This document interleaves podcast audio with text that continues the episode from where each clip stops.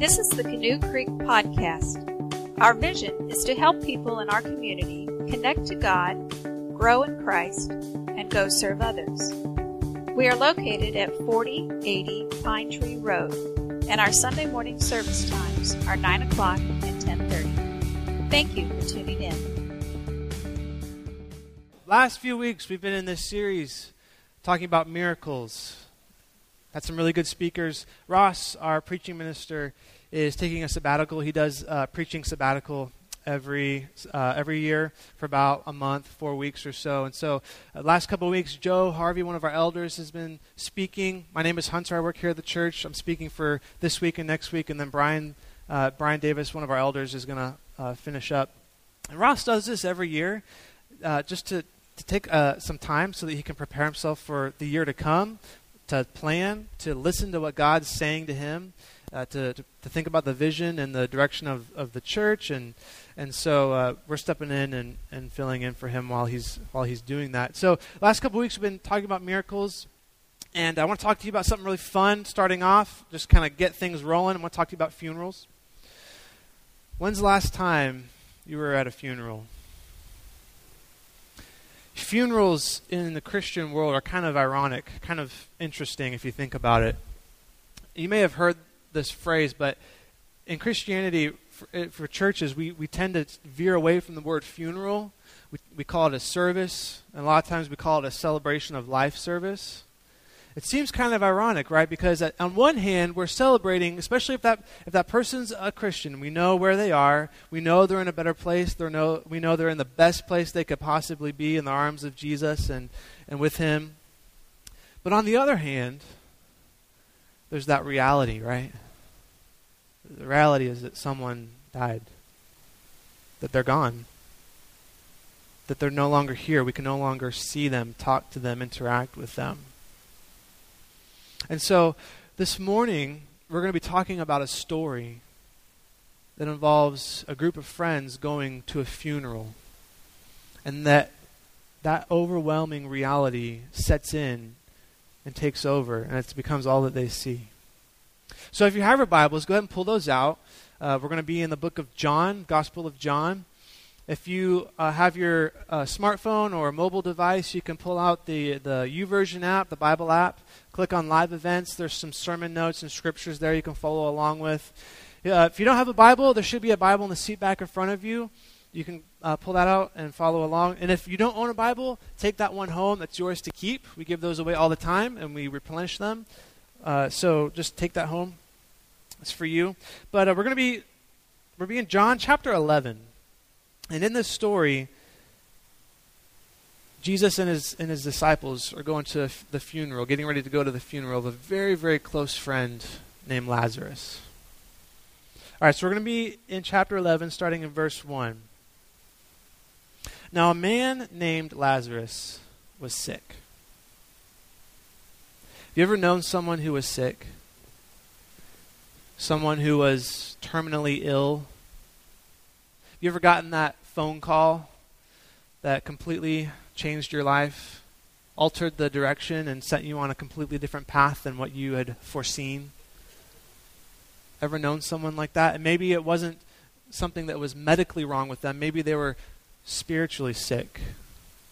Maybe they were emotionally broken or relationally sick. You ever known someone like that? Chances are, throughout this life, you're going to experience a phone call like that or an experience like that. That's what was going on with the disciples. They had just gotten a message that a very dear friend was in trouble, and it changed their life. That's all they could see. Keep reading with me.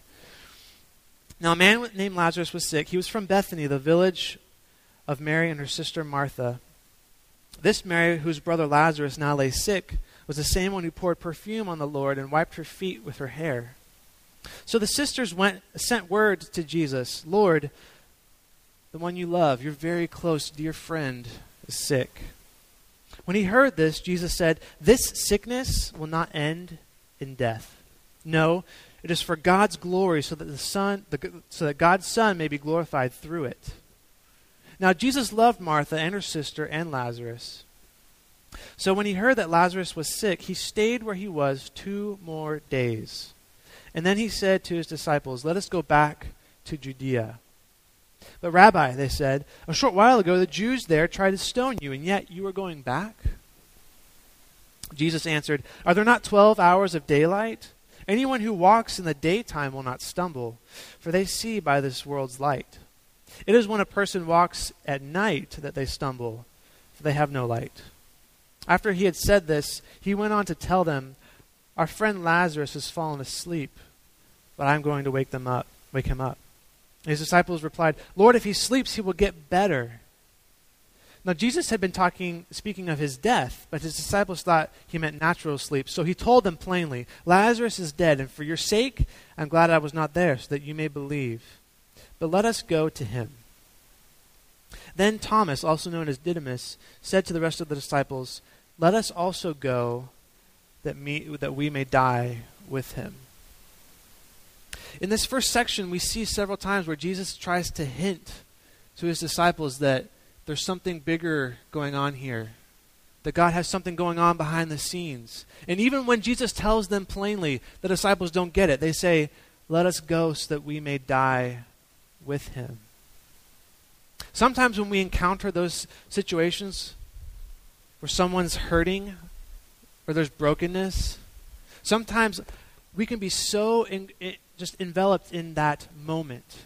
It, it, it takes up every fiber of our being, every thought, every emotion, every action. And like the disciples, we can get so focused on what's going on we forget. We can get so focused on the fact and forget our faith. The disciples were so focused on the fact that Lazarus was sick, had died, and forgot about their faith, forgot about who their Lord was.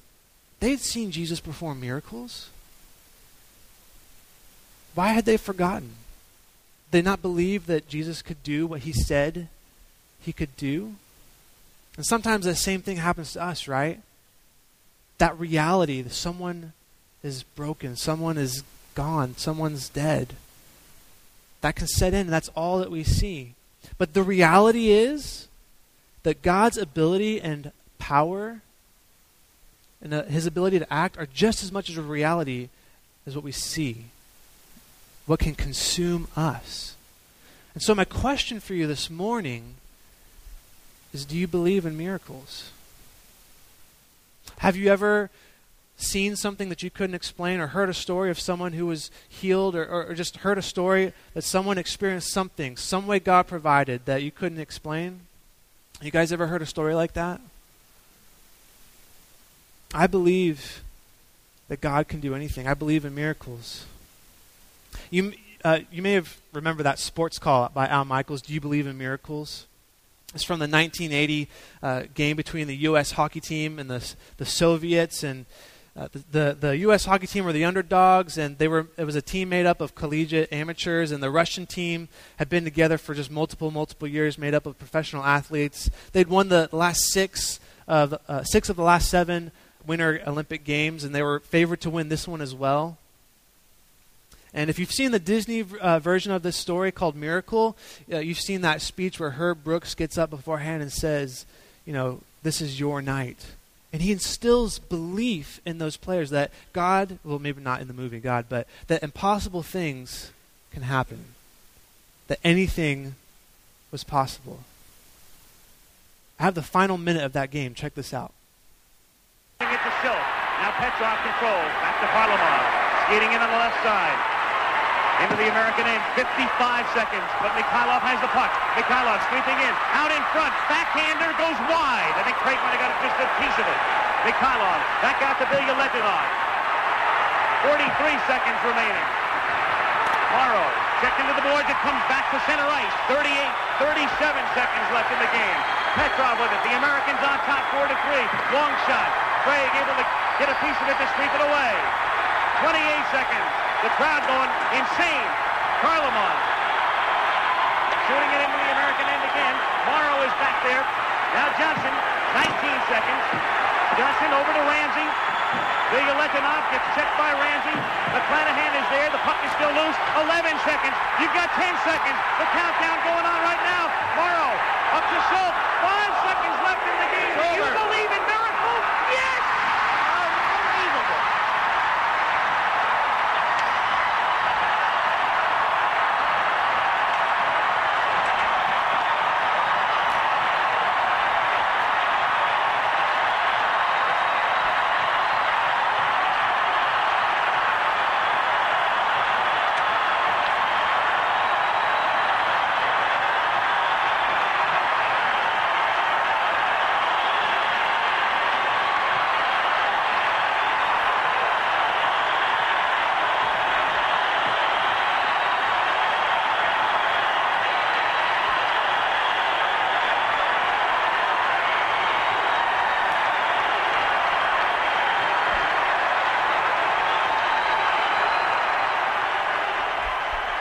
I love the reaction on their faces.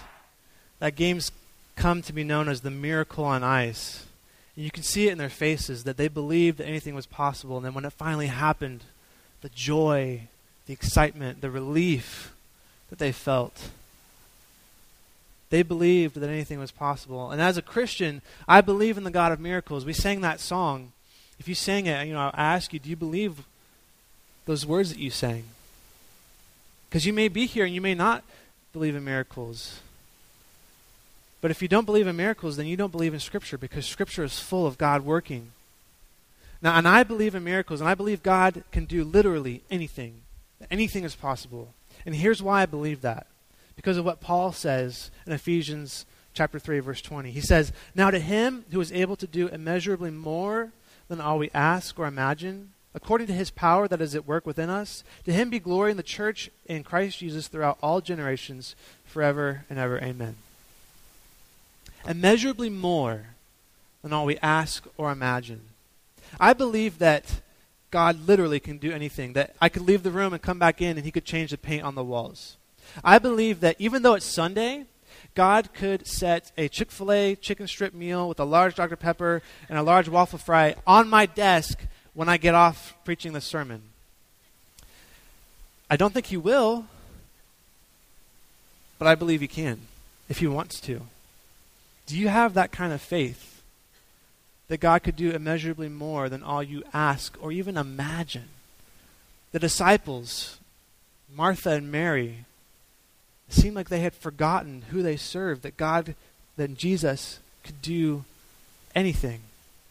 Now, a miracle is when God literally steps into our universe. He unzips the air, steps in, and touches us with a healing hand, or He guides us, or provides in some way that's not of this world.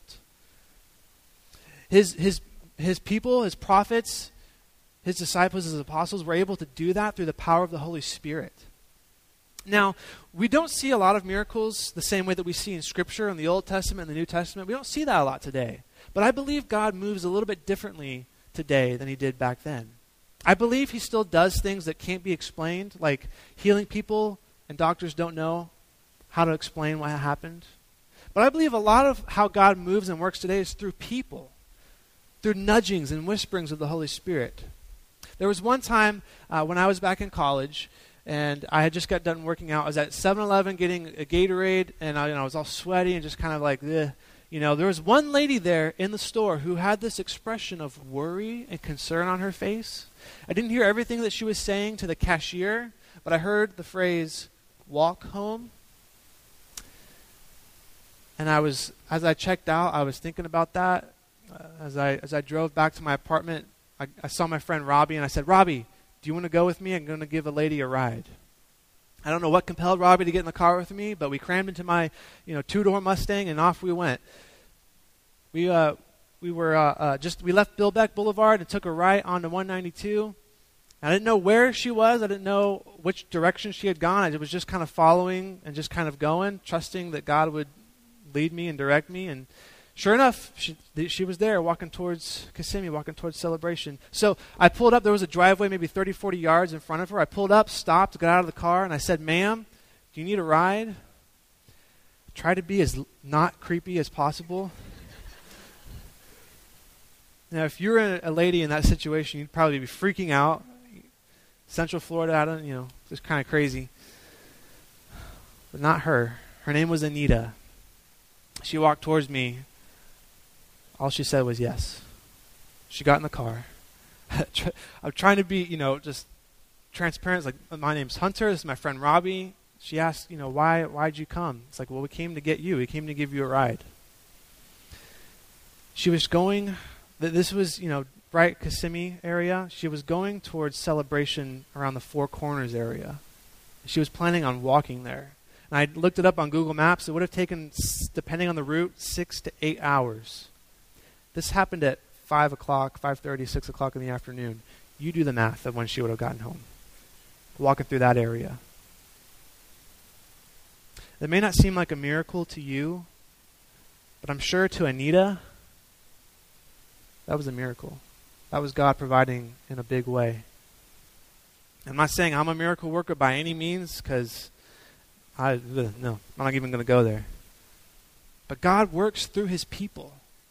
That's how He provides by whispers and nudgings. But here's the problem, okay? And we all struggle with this.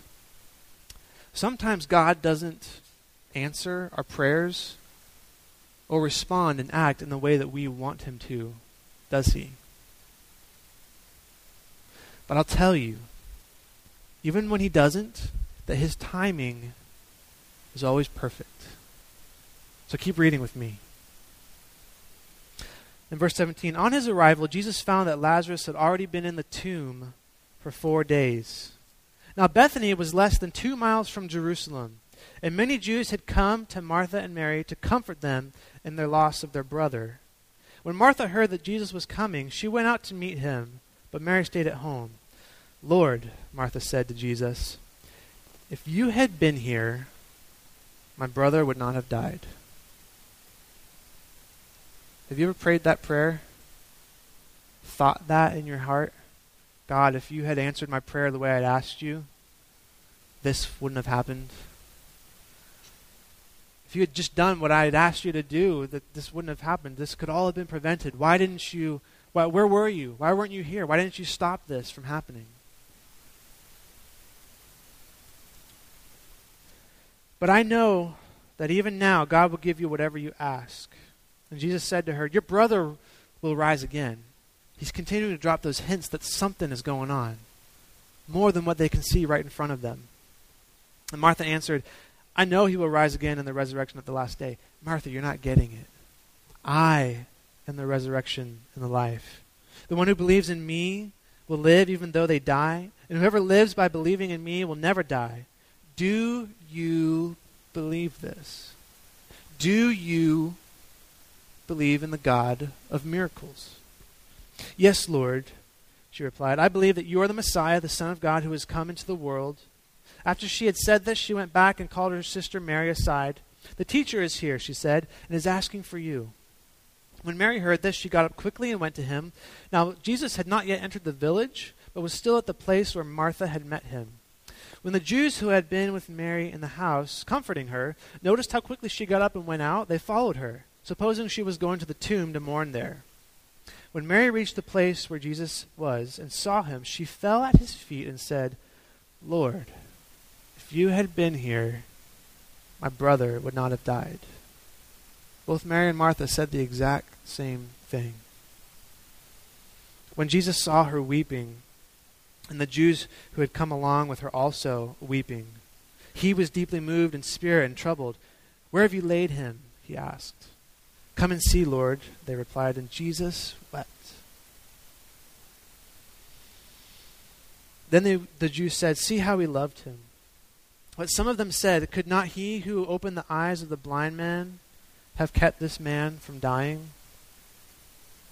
They didn't get it. They didn't get what Jesus was trying to do, even when Jesus would tell them plainly. Now, God's timing is perfect, but I want to say something really clearly. I want you to hear me and understand this. We're going to have times of suffering and difficulty, and it's not going to always look perfect. But God's timing is perfect. And if you have eyes to see, if you believe, you'll see it. Now, in this story, Jesus was doing something that uh, they didn't understand. In verse 17, if you look back, it says, uh, when, on his arrival, he had ar- Lazarus had already been in the tomb for four days. Jesus waited two days when he heard the message to go. And it was only two miles away. That's like walking down to the corner and back. You could have made that trip in a day. Why did Jesus wait? There was a tradition among the Jews that the, the soul lingered after a person's death, lingered around the body for up to three days in hopes of possibly returning. So when Jesus got there and Lazarus had been dead four days, Jesus didn't just wait until Lazarus was dead. Jesus waited until Lazarus was good and dead. There was no hope. There was already a bad smell. It was already starting to decay. But Jesus had a reason for it. They couldn't see it quite yet. Sometimes it's difficult to see, but I believe God's timing is perfect. God's timing was perfect in this story because he had something greater in store, something for everyone's good and for God's glory. Now, in my life, I have seen over and over and over again God's timing. Maybe not always in the moment, but looking back on those times, I've seen his timing be perfect. Now, I want to share with you an, an, example that's happened to me over the last year of God's timing. And I wrote it down because there's so many details I didn't want to forget, I didn't want to mess it up. Okay? It has to do with Hannah's pregnancy. Okay, so uh, first of all, we got pregnant in September. Okay? And the due date was uh, supposed to be after school ended. She had just gotten a job as teacher, as an elementary school teacher. So that timing just worked out perfectly so she could give birth after school was over. So fast forward nine months. Uh, the time came when she was done with school. We registered at the hospital to get ready for the birth. Uh, you know, it was three, four weeks away. We registered at the hospital on a Monday, and Hannah gave birth the next Friday. Perfect timing, right? Uh, Hannah's parents were able to be there. Um, they originally were scheduled to come later, but when they heard that Hannah might be pregnant, they came down and nothing happened. We were waiting. Katie decided to just kind of bake for a little bit longer, and uh, they were get think, the Hannah's parents were thinking about going home, but then we went to the hospital again, and they stayed the last day. Katie was born that night, so they were able to stay and see Katie being born. Katie was born three weeks early, but just within a couple of days of being considered full term. So she wasn't a preemie, didn't have to do any of the extra NICU stuff. During the pregnancy, okay, during the pregnancy, Hannah had all these different issues like kidney stones and all this different stuff, but she developed gallstones in her gallbladder. And there would be nights where I would literally watch her on on the floor, writhing in pain. She said it was the worst pain she's ever experienced, worse than a kidney stone and giving birth. And there was nothing I could do but just watch. They would last for 30 minutes, so if I'd taken her to the ER, it'd be done before we got there. I just that's all I could do was watch. So, fast forward, right? A couple, we try to get, you know, her looked at, but the only thing that they thought they could do was to have the gallbladder removed. And they didn't want to do that until after she delivered, right? So, um, after she delivered, we got ready to do, um, you know, go and, and find a specialist. So, Hannah calls a specialist, and they wouldn't be able to see her until July 7th. This is back in June, and Hannah hung up the phone, was got really emotional. She said she couldn't wait that long because we couldn't continue to live like this with that pain. And so, um, in the meantime, we ended up doing all these different types of cleanses and flushes with different oils and vinegars and all this stuff because Hannah didn't want to have uh, have her gallbladder out. So we tried all that. Turns out, it was making it worse. we didn't know that, but I believe God was accelerating the process looking back because he knew we couldn't continue to live like that. He wanted us to go ahead and get it out, get it out now.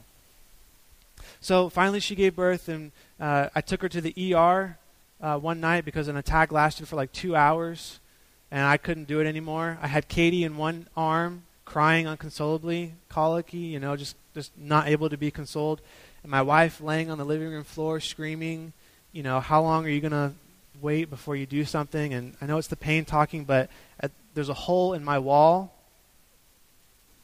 Due to the anger because of how desperate I was and how helpless I felt.